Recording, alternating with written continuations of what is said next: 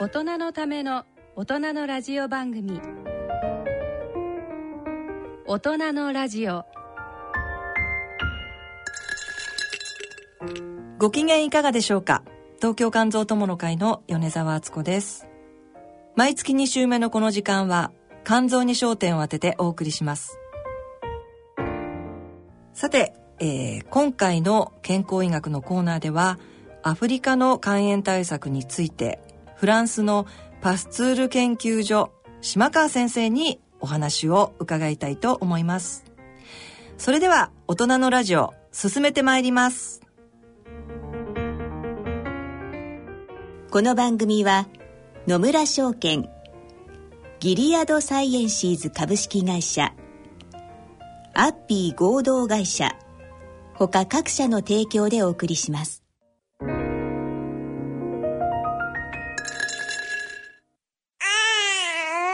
生100年時代100年の人生をどのように生きていますか？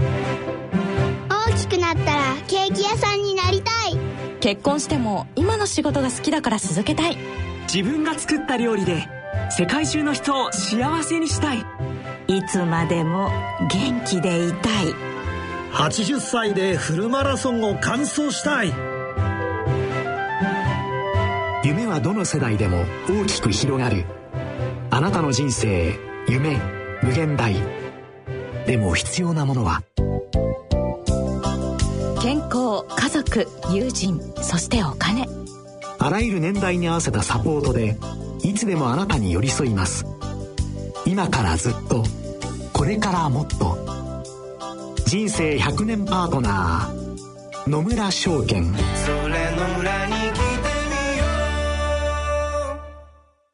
C 型肝炎のない明日へ自分は C 型肝炎だけど肝臓の検査値が安定しているから放っておいても大丈夫。そう思っていませんか？検査値が正常でも肝硬変肝臓がんへ進展する場合があります。今は飲み薬のみで治癒を目指せる時代。まずは専門のお医者さんに診てもらいましょう。C 型肝炎に関するお問い合わせはフリーダイヤル0120-25-1874または C 型肝炎のない明日へで検索。ギリアド。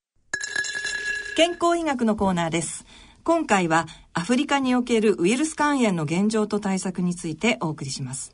ゲストはパスツール研究所の島川祐介先生です。島川先生、よろしくお願いします。よろしくお願いします。はい。えっ、ー、と、実はですね、先生と私がお会いしたのは、8月の頭ぐらいですかね。ねはい。はい。1ヶ月ちょっと前ぐらいに、えー、初めてお会いして、今日でお会いするのがえー、3回目なんですけれども、はい、えー、と、事務所に8月の頭ぐらいに先生に来ていただいて、先生の今やってらっしゃる活動について、えー、ご説明を、はい、いただきまして、えー、それは、もともとは、えっ、ー、と、世界肝炎アライアンス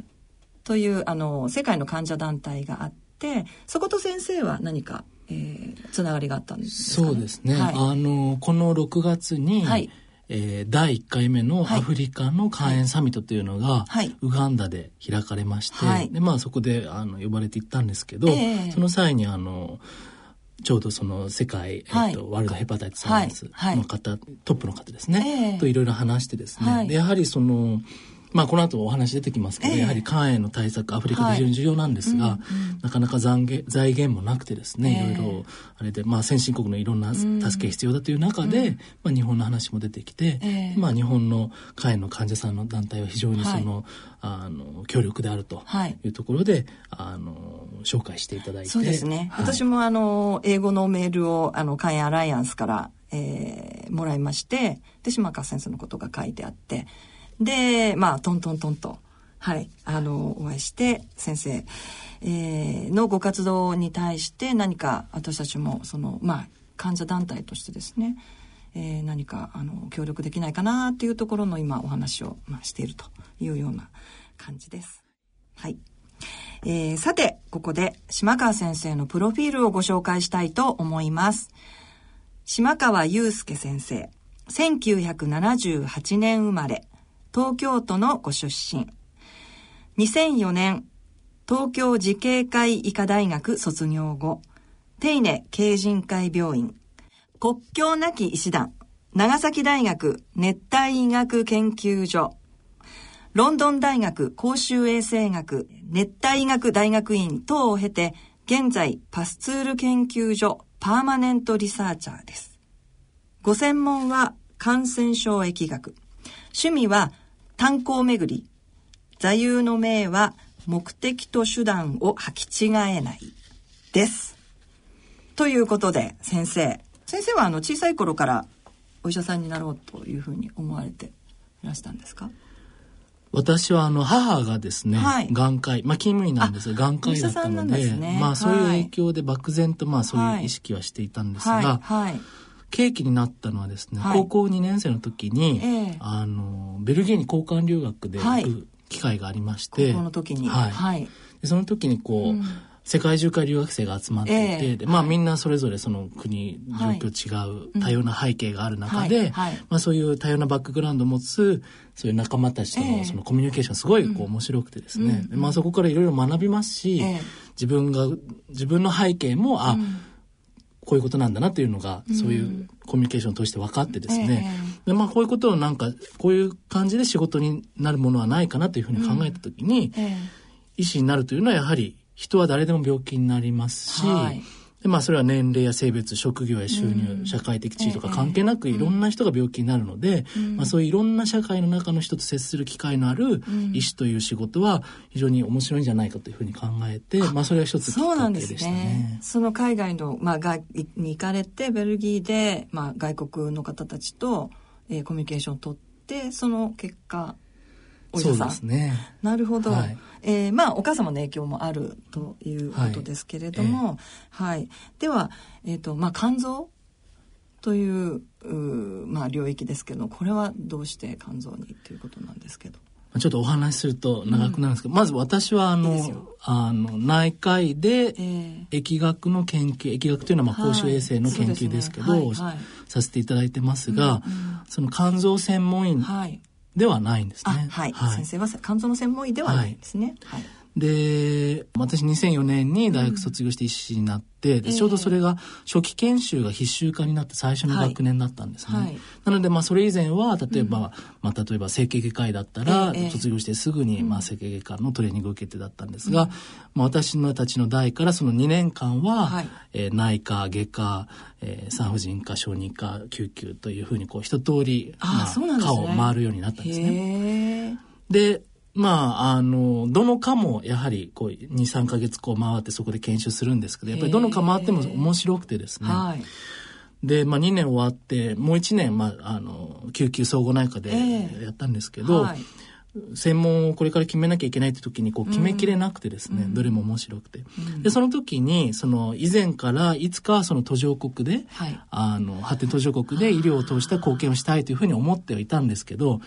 ただそういう、あの、そういう活動されてる先生からお話を伺った時に、うんええ、やはり医師になって10年、15年経ってから、うん、専門医とかも取ってから行くもんだよというふうに言われてたので、はい、その2年、3年終わった自分が行くのはまだ早いと思ったんですね。うんうん、ただ、あの、国境なき手段という NGO があるので、はい、まあそこの、あの、派遣希望者の、え、まあ2泊3日の合宿みたいなのがありまして、はい。それに参加したら。あ、それはもう学生の頃にですか？あ、いえいえ、あの、医師になって、医師になって2年目か3年目の時ですね。で、そしたら、あの、国内騎士団で派遣の経験のある、えー、まあ、OG、OB の、まあ、先生方がたくさんいらっしゃって、はい、で、まあ、中にはもうすごいベテランの先生方もいたんですけど、中には結構若い先生もいらっしゃって、で、彼らのお話聞いたら、まあ、そんなに別に、あの、気負うことなくて。ああ、そんなに日本で経験を積んでからじゃなくても、うん、ってことですかね。そうですね。うん、で、その、例えば、その、呼吸なきしない行ったきっかけで、うん、えー、例えばやっぱりマラリアという病気が、非常にその途上国で大きい問題で、それの基礎研究が大事だということで、今自分は基礎研究やってるよっていう先生もいらっしゃれば、あの、一人の患者さんじゃなくて、やっぱり集団、そのコミュニティを対象に健康を改善するような取り組みをしなきゃいけないから、今自分はユニセフで働いてるよっていう先生もいらっしゃったりして、皆さんそれがまあ一つのきっかけになっているようなお話もあったので、あじゃあ私ももしその行かせていただけるチャンスがあるのであれば、ぜひ行こうと思って、で、まあ応募したら、あの、ちょうど、あの話があったので、うん、あの医者になって4年目の時に先生おいくつの時ですか？29歳の時でしたね。若いですね、はい、結構、ね、若い時に行かさせていただきました、うんうんそっかそっか、はい、そうするとそれはもう本当に海外で、えー、やりたいっていうのは先ほど高校生の時のお話がありましたけども、まあその辺りからずっとそうですね、うん、お医者さんとして活動するんであれば、まあ、海外もっていうのはなんとなく頭にあったそうですね。途上国でっていうのは、はい、そうなんですね、はい、途上国で。はい。で、ごめんなさい、その肝臓というところにまだたどり着いてないんですけど、うんはい。はい、で、まあ、国境年金医師団で、最終的には1年間、タイの難民キャンプ、モンタイに行かれたんですね。はい、タイにいました。はい。で、難民キャンプで働いててですね、うん、で、まあ、その、初期研修でいろんな顔回ってるので、まあ、限られた資源の中でも、問診、患者さんのお話を聞いたり、うん、それから診察、はい、体を触って聴診したり、そういう診察で、まあ、血液検査とそういうお金をかけて検査をしなくても、診断を、うん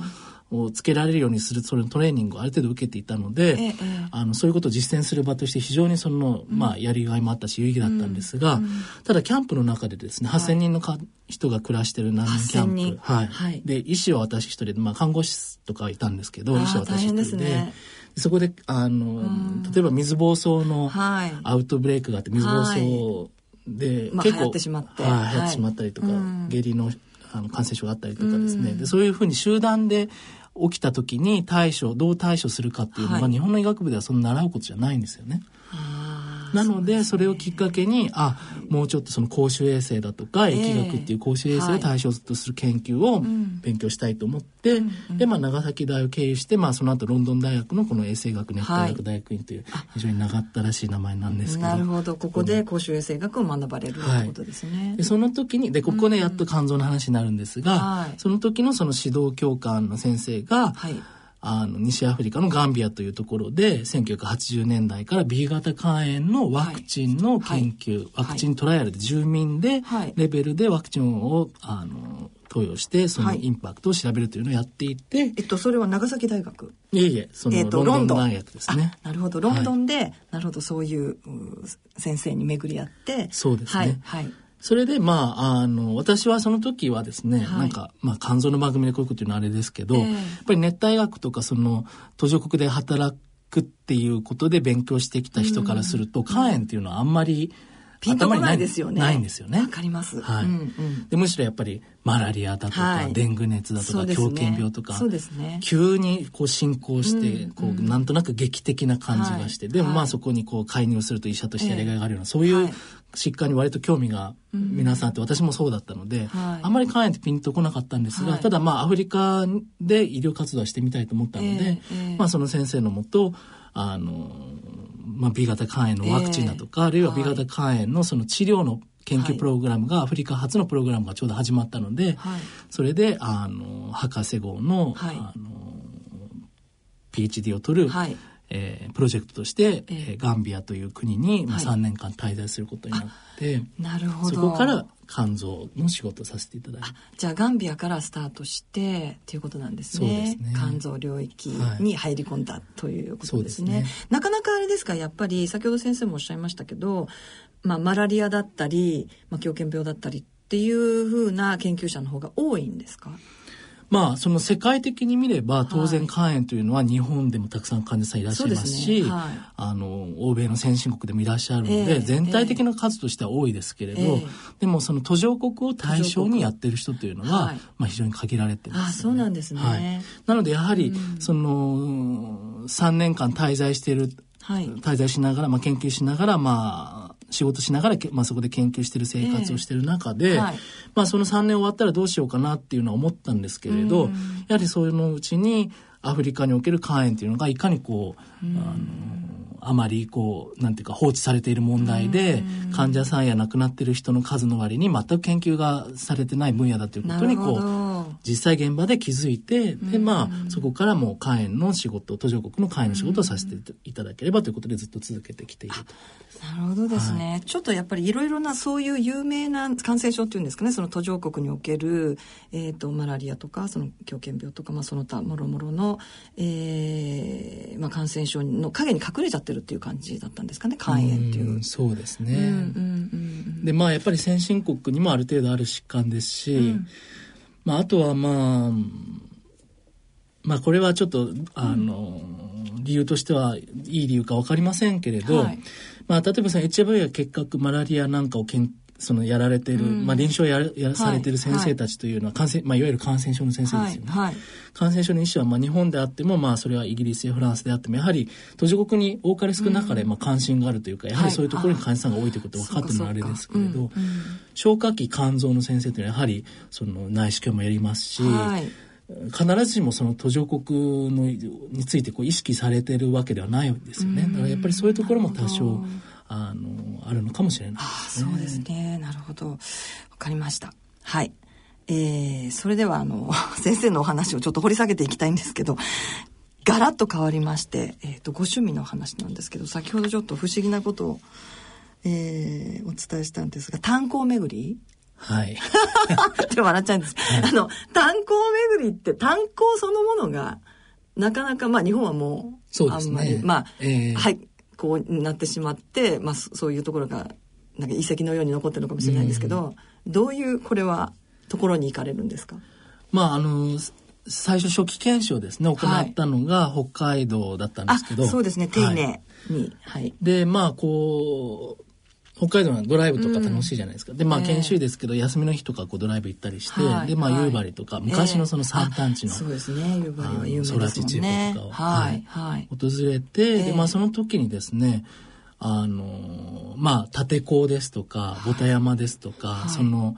あの、山間地として繁栄した時の、えーはい、その、廃墟じゃないですけれど、はい、残ってるわけですよね。そっちですか。はい。で、まあ、そういうのにすごい興味を持って、えー、で、まあ、行くと、その、でまあ今でこそその産業遺産っていう言葉がだいぶ一般的だ、はい、になってきたと思うんですが、ええ私が研修して2004年とかその頃あんまりまだそういう言葉多分なくてですね、うん、ただそういうのを、まあ、空地地方でも、えあの炭鉱を公開する必要を月に1回設けて、はい、昔の炭鉱マンからお話を聞けるみたいな機会があっていくと、やっぱりすごい面白くてですね。そうなんですね。あの私たちが持ってるその炭鉱のイメージってなんとなくこう、事故があったりして、そうですね。暗いイメージですけど、ね、全然実はそんなことがなかったみたいで、うん、そのやはり大きな富を生み出すところで、えー、炭鉱マンの人たちもすごいお給料が良くて。で、ね、東京で風切られる前のハリウッド映画がそういうところで見れたりとか、うん。うんね、子供たちの笑い声でこう溢れていたようなところだったみたいで、はい、あの私先生長崎大学にもおられましたけれども、えー、軍艦島に私も行ったことがあって、えー、でやっぱりあのお話を現地でたくさん聞いて。あれが私炭鉱といえばあれがは初めてでっていうそうそういう印象です。ねすごいですよね。そうですね。だから今おっしゃったようにハリウッド映画が初めて、うん、日本あのそうですね上映されるような、うん、すごく文化的にも、うん、まあ、生活も本当に皆さん暮らしが豊か、そうですよね、うんうん、なのでそういうお話を伺いながら、うんうん、もう一回その街を見見てみると、うん、まあ今となっては寂れて人も少なくなっていろいろな、まあ社会的な問題もあるけれど、また違った目線で見て、でまあそれがすごいこうまあなんて言うんでしょうね、いろいろこう感じることがあって、あそうですか、はい、でその後まあそれこそ長崎で熱帯研修で長崎でもまあ同様で、はい、やはり日本のその近代化を大きく支えたことなので、あの忘れてはいけないと思いますし。えー、これ海外は先生行かれたりとか海外もですね、あのドイ炭鉱ではないんですけど、えー、ドイツの有名な、はい、えー、ちょっと名前忘れちゃったんですけどザールブルッケンのところに、はい、あ、ね、の製鉄の大きな廃墟があって、はい、そこが世界遺産であの登録されてそこには見学行ったりしましたね。なるほど。はい。それから座右の銘なんですが目的と手段を履き違えない。はい。座右の銘というか、まあ私自分自身にまあしょっちゅう言い聞かせてることでなんですけど、えーまあ、今その疫学とか公衆衛生の研究というのは、えーはい、やはりその共同研究、うん、自分一人でできるようなことじゃとてもじゃないけど、ないわけですよね。で、まあアフリカの研究なので、まあ、フランス、まあ、フランスの研究所にいたアフリカの研究なので、フランスの同僚、はい、アフリカの同僚。で日本とも共同研究したりイギリスともやったりしてるので、まあ、あちこちに、まあ、そういう人がいて。で分野も、まあ私みたいな疫学の人もいれば基礎研究の先生や臨床の先生、それから社会学とか文化人類学、医療経済の人いろんな人がこう集まってまあ公衆衛生の研究をしてるんですね。でそうするとこうまああの、研究グループのいろんな思いもあったりとかですね、はい、それから研究機関のあれもあったりですね、うん、で、研究費もお金も取ってこなきゃいけないですし、うん、そうするといろんなこう思惑があるわけですよね。なるほど。で、まあその中でこうやろうと思うと、まあ結構、あのみんなでウィンウィンになってこう進んでいかなくてはいけないので、いろいろこう考えることたくさんあるんですが、ただやっぱりなんで研究をやってるかといったら、まあアフリカの肝炎の患者さんたちの,、あの少しでもその、病気になる人を予防して、死亡を減らしてっていうことをやってるので、やはりそこに立ち返って考えないと、やっぱりいろんなこう政治的なことだとかいろんなこう思惑いろんな人の思惑の中で働くので、ちょっとドロドロした感じになってきました。そうですね。そうですね。なのでやっぱりそこをすごい意識するようにしてますね。そうですね。はい、はい。すごく、まあ、どんなお仕事でも、えー、つながることだと思うんですけれども、そうですね。先生、あの、何か忘れられない患者の思い出みたいなものありますか？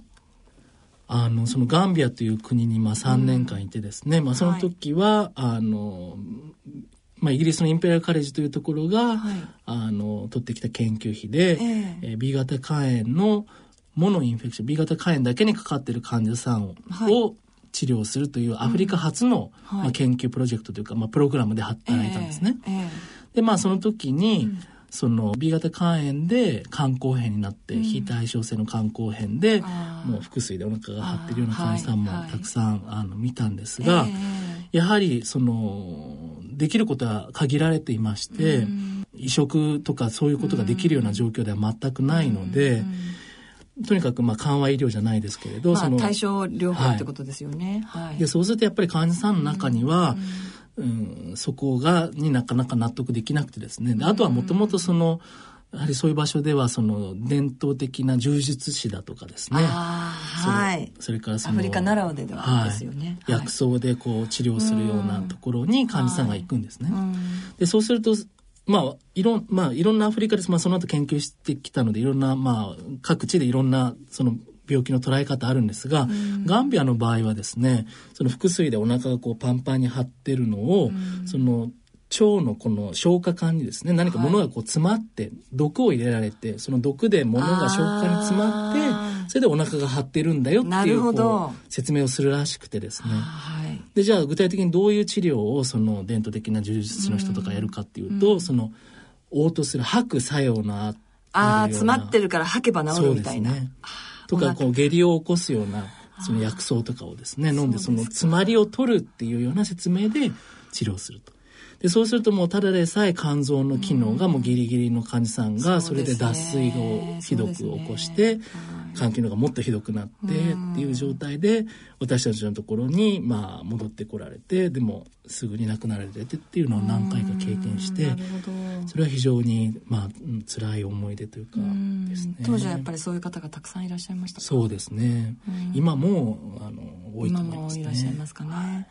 そうですか。まあ、日本にはないその呪術だったりとかその薬草みたいなものを扱うお医者さんのようなポジションの方がいらっしゃるんですね。そうですね。